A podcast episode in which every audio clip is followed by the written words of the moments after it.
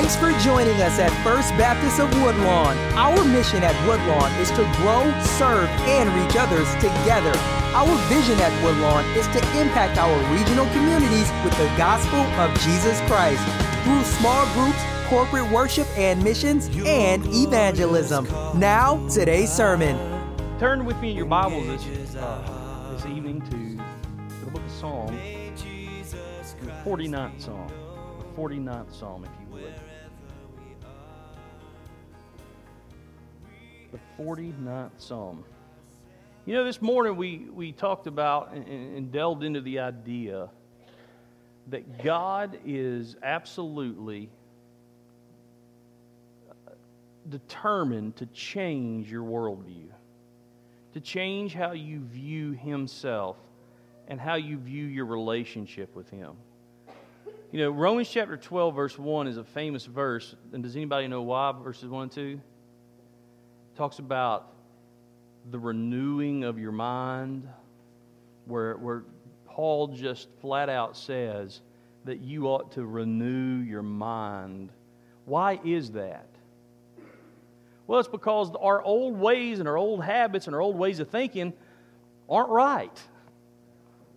I mean, they're just not. Um, and quite honestly, um, whenever you are saved, there is a transition that happens in your life.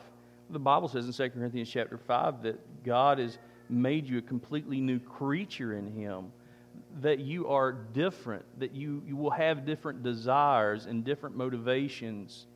Uh, my, my old pastor, Mike Morrow, who's going to be with the Lord now, says that when God saves you, He not only he not only saves you from the fires of hell, but he also saves changes your want to. I used to want to do this, but now I want to do this. He changes your want to. I always wondered what a want to was. I, he was from North Carolina. I thought maybe that was a North Carolina thing. But uh, my, my, my point is, is, that, is that even though God does change that, and there is a transformation, we, we learned in Romans chapter 7 this morning that, that, that there is still part of us that is unredeemed, and it's our flesh and its old habits and old ways of thinking. And, and, and let, let, me give you an, an illustration. I, I, have used this before, um, but I, I, said it this afternoon to somebody. It was to your friend about the tires. Uh, listen, I grew up in a weird family. I, am talking about, we, we, they had some strange ideologies, and they were right, and everybody else was wrong. Anybody else got a family like that? What are you, what are you looking at, Tim? he looked at Marta.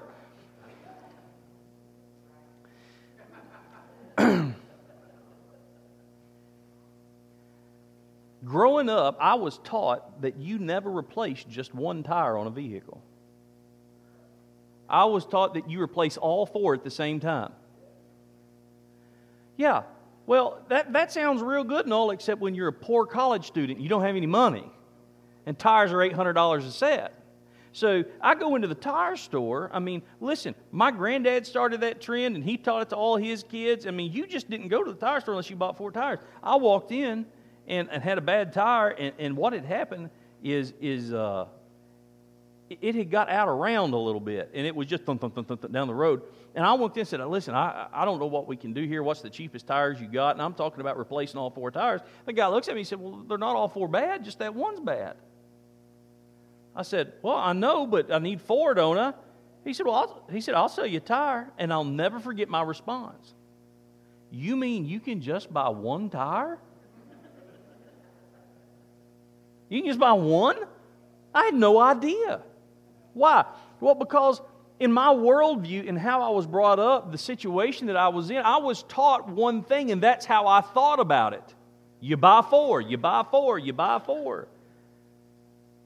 Well, here I'm introduced to a different worldview that says what? Well, you can buy one at a time. Well, I'll tell you, the first thing that went through my mind was hallelujah. That's going to be a lot easier on my pocketbook. See, worldview and how you view something determines the outcome of a situation when you face it. It really does. I've been reading through the book of Proverbs, and I'm, I'm going to get to Psalm here. I promise you I will. I've been reading through the book of Proverbs, and one of the things that I've determined that Solomon had was he had a melancholy attitude towards life. Vanity of vanity, everything's vanity. And one of the things that he continually says over and over in the Proverbs, and it's one of the, the features that I find in this particular psalm, is that no matter whether you're rich or poor, no matter whether you're good looking, you notice I looked at JR, didn't you, darling? No matter whether you're good looking or you're not so good looking, no, no matter what your social status is, whether you're a social elite or you're an outcast,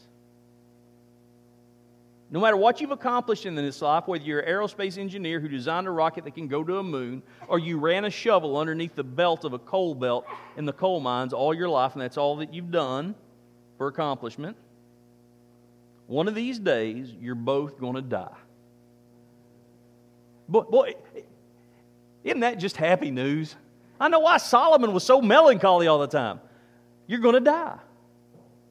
You're going to die. Then he'd say this life is fleeting, life is vanity. And I know that sounds really dark and it sounds really depressing. But can I tell you that there's also something that's very freeing in that? Because so many people put stock in what they've accomplished or what they're trying to accomplish, and it so constrains them and puts pressure on them that they never feel like they've done enough. And because of that, it enslaves them and they're never free to do what God would have them. Let's pray, and then we're going to get into this psalm. And while I'm doing that, Jenny, would you get me some water? I'm going to start coughing here in just a second. Father, we thank you for your mercies. God, I thank you for this psalm we're going to dive into. God, God I pray Lord, that you'd help us see that there is freedom to be lived in you. Lord, when we recognize that we have to look at this world through eternal eyes and not temporal eyes. Lord, when we recognize who we are in light of yourself and in light of eternity, Lord, it frees us to be who you want us to be on this earth. Lord, help us recognize that now. We ask this in Jesus' name. Amen. This particular psalm, listen to what, listen to what it says.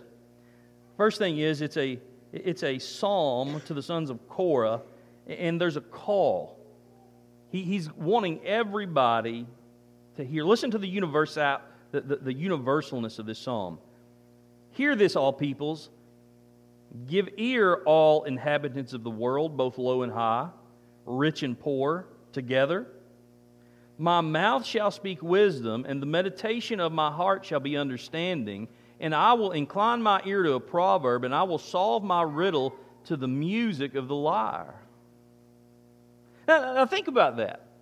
If you're getting ready to give a proverb, if you're getting ready to teach something, one of the things that you have to do is you have to consider your audience. Is that not true? Let me give you an example. If the, if the Illinois Baptist State Association calls me and they say, Brother Carlton, here's what we're going to do. We're going to have a conference, and we want you to come preach at it. And it is going to be in the inner city of Chicago. Um, and, and we want you to come and, and give a, a sermon that's evangelistic to these inner city Chicago people. Okay, I'm going to go, but I need to consider my audience. I probably don't need to be giving very many agricultural illustrations, right? I probably better figure out who Flame and Lecrae are, right? Because in the middle of, uh, of, uh, of there, I have to consider my audience so that my message can come across. I can get it across correctly. Now, on the other hand, if the IBSA calls and says, hey, Carlton, here's what we want you to do, we want you to teach a, a conference, and it is going to be an evangelistic conference. But where we're going to have it is, we're going to have it in Sparta, Illinois. No, let's go, let's go over, let's go to Chester. No, let's go to Red Bud.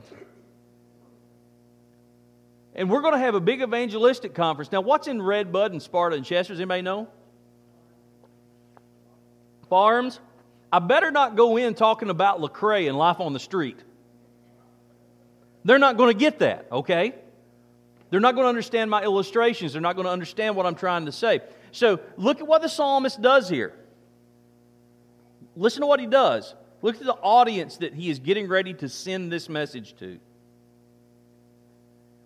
Hear this, who? All peoples. Give ear, who? All inhabitants of the world. And then he goes on and he names those those who are low and high, those who are rich and poor together. My mouth is getting ready to speak some wisdom, and the meditation of my heart will be understanding to you. So, any, so here's what Paul, or, or, Paul, good grief. Here's what, here's what the psalmist is saying. He's saying that whatever I'm getting ready to tell you, no matter where you are in your life, that this is a universal truth that everybody can know and everybody can understand. Okay? So then he goes on and he gives some really good news in, in, in, verses 5 through 12.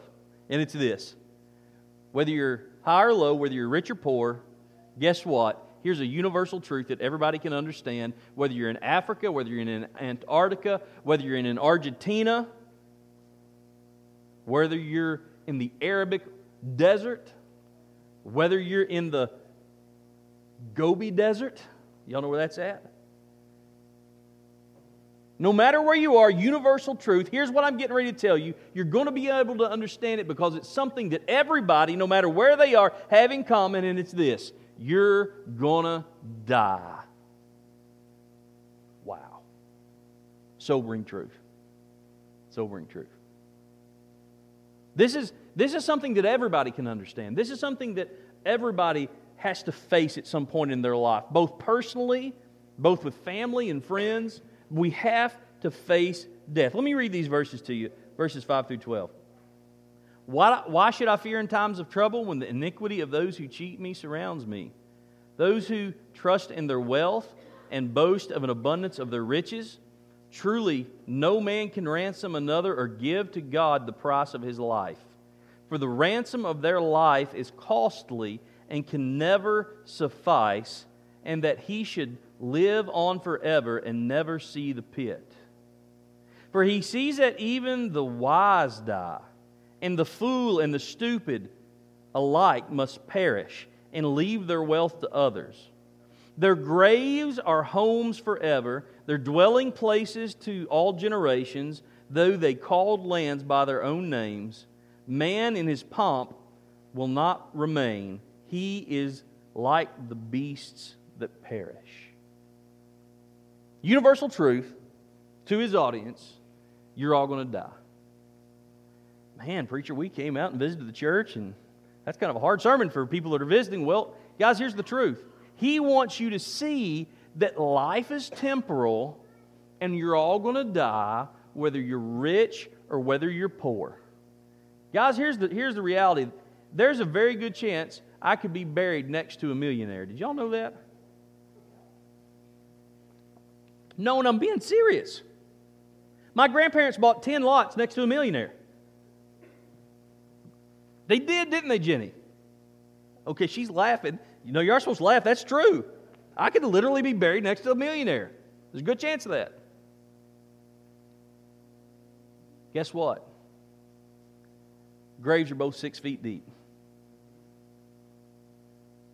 In 50 years, nobody will know who either one of us are. Say, preacher, that's a downer. Hang with me. Hang with me. Hang with me.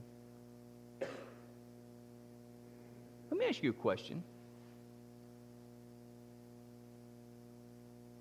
What is it that holds you back from living the spiritual life that God intended you to live? What what, what is it that, that holds you back from not being all that God wants you to be and desires for you to be. Well, let's just look at the different realms of spiritual life. Let's, let's look at the realm of holiness. What, what, what keeps you from being as holy as you want to be? You know, sometimes it's friends, sometimes it's family. Somebody says, let's go to a party. Somebody says, let's, let's go do this. Somebody influences you, and there's peer pressure that you have. They're influencing you to do things that would not be according to the will of God if you really got right down to it. Why do you do that? Why do you succumb to those kinds of pressures? Well, you do it because you want to be liked and you, you revere those people that are, that are pressuring you and you want to be liked by them. So, so here's what really is, is happening is you have a situation where you're choosing to be liked by them rather than to obey God. And because of that, guess what? You aren't fulfilling the way that God would have you to live ultimately. What about other issues, not just the issue of holiness in our Christian life? What about the issue of, of service? God's called you to go on a mission trip, or God's called you to serve in some capacity in the church. And He's calling you to that, but you won't do it. Why? Because you're afraid.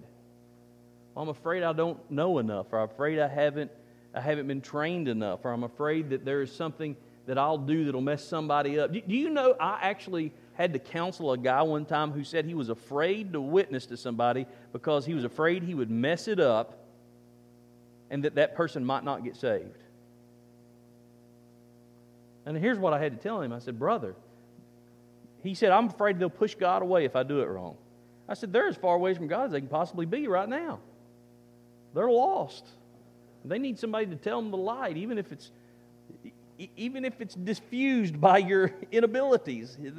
God can still use that little ray.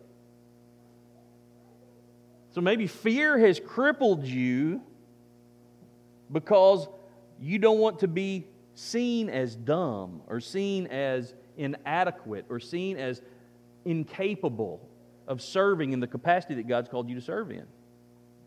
So, because of that, you, you draw back. What, what other areas of Christian life? Maybe it's, maybe it's the area of evangelism. You're scared to tell, scared to death to tell somebody about Jesus because you're afraid you'll mess it up or you don't know enough, or maybe they'll ask you a Bible question. Which, by the way, let me take a caveat. Somebody asks you a Bible question that you don't know, that's wonderful. Let me tell you why. Because all you have to do is say, you know, I don't know, but if you'll let me go study, I'll come back and talk to you again later. Gives you a second opportunity. That's a little, just put that back in your back of your brain somewhere, okay? My, my point is simply this is that oftentimes there are areas of our Christian life, no matter where it is, that, that are really affected by peer pressure. They're affected by fear of man. They're affected by fear of what other people will think or how they will treat you or how you will be seen. Guess what? What this psalm is telling you is everybody's going to die. It's a level playing field. Can I tell you all a little story? I, I was the quiet, in, in my school, 126 kids. Um, now, Tyler here, he's got four kids, and two of them graduated uh, in his school. But I had 126 kids in my grade. I was the, let me describe to you. I, I learned this early. I learned this early. If you were the rowdy kid in the not so popular group, you got in trouble all the time. But if you were the quiet kid in the popular group, you still got to hang out with cool friends and you didn't get in trouble as much. That, that's, that, so that's where I was in school. And let me tell you, there were some guys in school that I looked up to I thought, man, these guys are awesome. They're awesome. I want to be like them. Want to go to, want to, want to go to prom and have four or five couples going. I want to be with those couples. On Saturday night, I want to be with those guys. Y'all know what I'm talking about? No?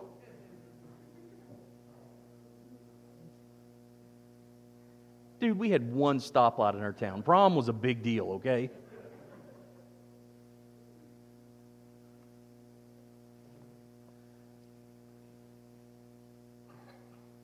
A lot of times I felt personally as a teenager that I just didn't cut it, that I wasn't popular enough.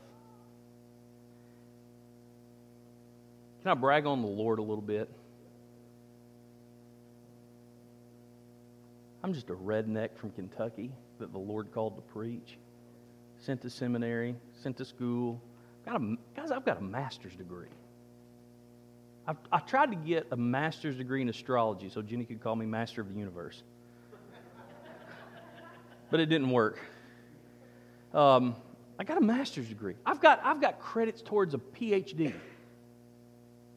Now, you say, I'm bragging on the Lord because if you guys understood how terrible of a student I am, you'd understand how big of a thing the Lord did. I've got a beautiful wife and two children. I've got a great church. I've got a nice home. I got two cars. I got tractors. I mean, I got tr- more tractors you know what to do with.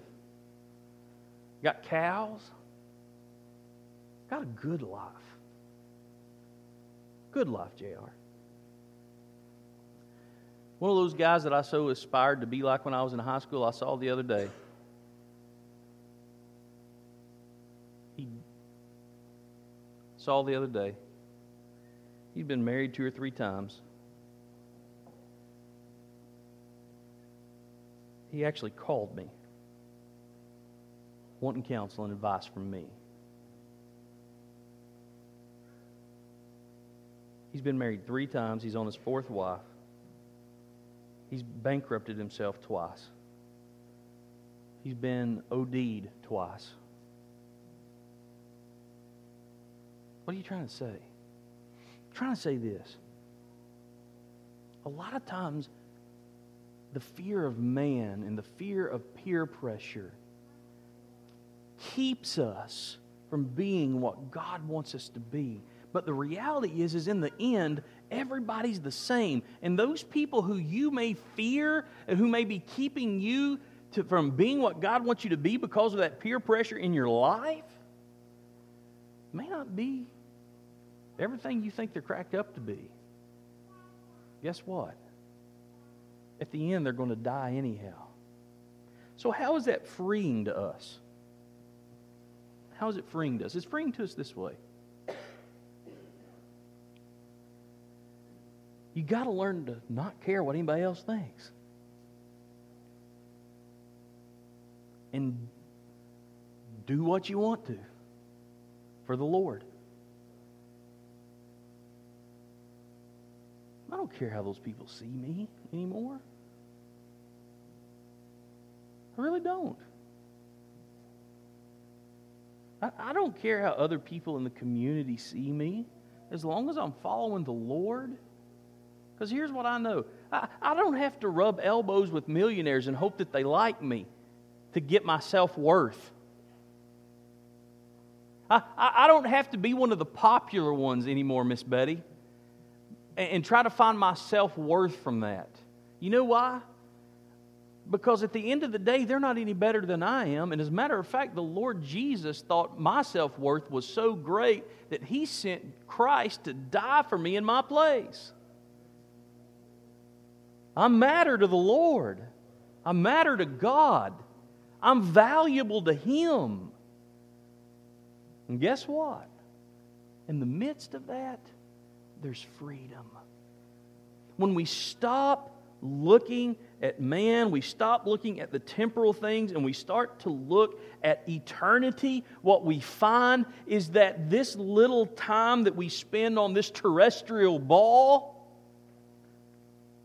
is just a drop in the bucket. So why not live it to the fullest, not caring what other people think? That's really what the psalmist is trying to get away from here. And then listen to what he says. Boy, it gets better. I mean, it gets a whole lot happier. Here's what he basically says. Let me, let me give you a summary from verses 13 to 20. He says, Everybody dies, and you either go to heaven or you go to hell. Is that a pretty good summary, Seth? And basically, what he's saying is really that's all that matters. In this world, that's what matters.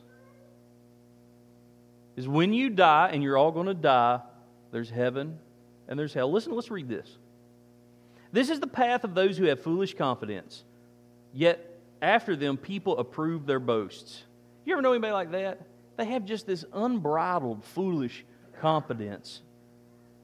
And then everybody around them boasts about how good they are. But then here's what it says people like this, like sheep, they are appointed for Sheol. Death shall be their shepherd. What a label to have to wear. the upright, they shall rule over them in the morning. Their form shall be consumed in Sheol with no place to dwell. But God will ransom my soul from the power of Sheol, for he will receive me. Be not afraid when a man becomes rich, when the glory of his house increases. For when he dies, he will carry nothing away. His glory will not go down after him. For though while he lives he counts himself blessed, and though you get praise when you do well for yourself, his soul will go to the generation of his fathers who will never again see light. Doesn't matter how much you make, doesn't matter who you are, without the Lord Jesus Christ at the end of your life, you'll go to hell if you don't know him. And here's basically the truth. It's saying that, that, that although there are people in this life who count themselves blessed because they've got money, they count themselves blessed because they have popularity, guess what? Nothing. At the end of the life, it's nothing. Now, listen, they all, the old Baptist preachers used to say, You've never seen a hearse pulling a U Haul trailer. Well, I saw one on a picture on the internet the other day. So I've seen one. But I will tell you this there's never been a man who took his wealth, his popularity, his fame with him. Because at the end of the day, he's going to kneel and say, Lord, you're my Lord, and I deserve hell because I don't know Christ. That's the big picture. But for the man who knows Jesus, well and good, my faithful servant. Well done, my good and faithful servant. And an eternity of bliss Here's what I'm wanting you to get tonight don't live your life based on the fear of things that are temporal man, circumstances, money, popularity. Live your life based on the fact of what's going to happen to you if you're a believer at the end of the road.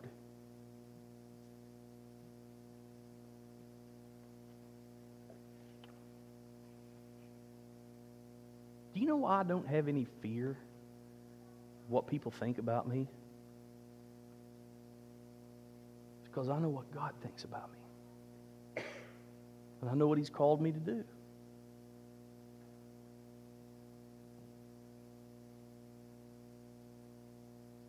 Guess what? If you'll start to learn to live that way, viewing your life in light of eternity, God will start to bolster your confidence. God will start to work in your heart in such a way that you will see yourself starting to grow into maturity in Christ. Remember, this is a battle for your mind and your worldview. This is a battle for how you think. I want to say it again because they say that you have to say something seven times before people remember it, right? And I said it about four times this morning in my sermon, so that means y'all actually heard it twice. Amen. Becoming spiritually mature is not, let me repeat, is not about doing things better for Jesus. It's not about putting on more spiritual airs. It's not about giving yourself a longer checklist of do's and don'ts. Becoming spiritually mature in Christ is renewing your mind so that when you think about things, you think about them from a godly worldview, a biblical worldview, and as you start to think, so your life will start to produce things. I said it this morning, I'll say it again tonight. People often tell me, Preacher, you can't preach like that because if you tell people that, that, that they can't cuss or they can't smoke or they can't do this or they can't do that, then they're just going to run out and do it because you've just given them a license to sin. Not if they've got Jesus. And, and, and not if their minds are being renewed by Him. You know, I have people come to me all the time and they say, Brother Carlton, I can't quit smoking, or Brother Carlton, I can't quit looking at things I shouldn't look at on the internet, or Brother Carlton, I can't do this. And here's my first response always it's not, well, do you have. Do you, do you have accountability partners, which I think are important, or do you have this in place in your life? It's how much are you loving on Jesus? You get full of God, you get full of the Holy Spirit, through being in His Word, you get your mind renewed by the Lord Jesus, and those things will take care of themselves. They will. You know why? They can't help it. They can't help it. They will take care of themselves. Amen. Well, let's pray. Jesus, we love you. Oh God, you are so good. And I pray, Lord, that you'd help us. Lord, this psalm says a universal message to all people. You're going to die, and you're either going to go to heaven or you're going to hell. Lord, that is such a simple message. But God, it brings back to light that we ought to be looking at this world through eternal eyes, not temporal eyes. Lord, help us. Jesus, help us. Your son's name. Amen. Thanks for joining us today. If you would like to know more about our relationship with Jesus or more about our church at Woodlawn, please contact us by email at info at fbcwoodlawn.org. Please join us again next week for another sermon from First Baptist of Woodlawn.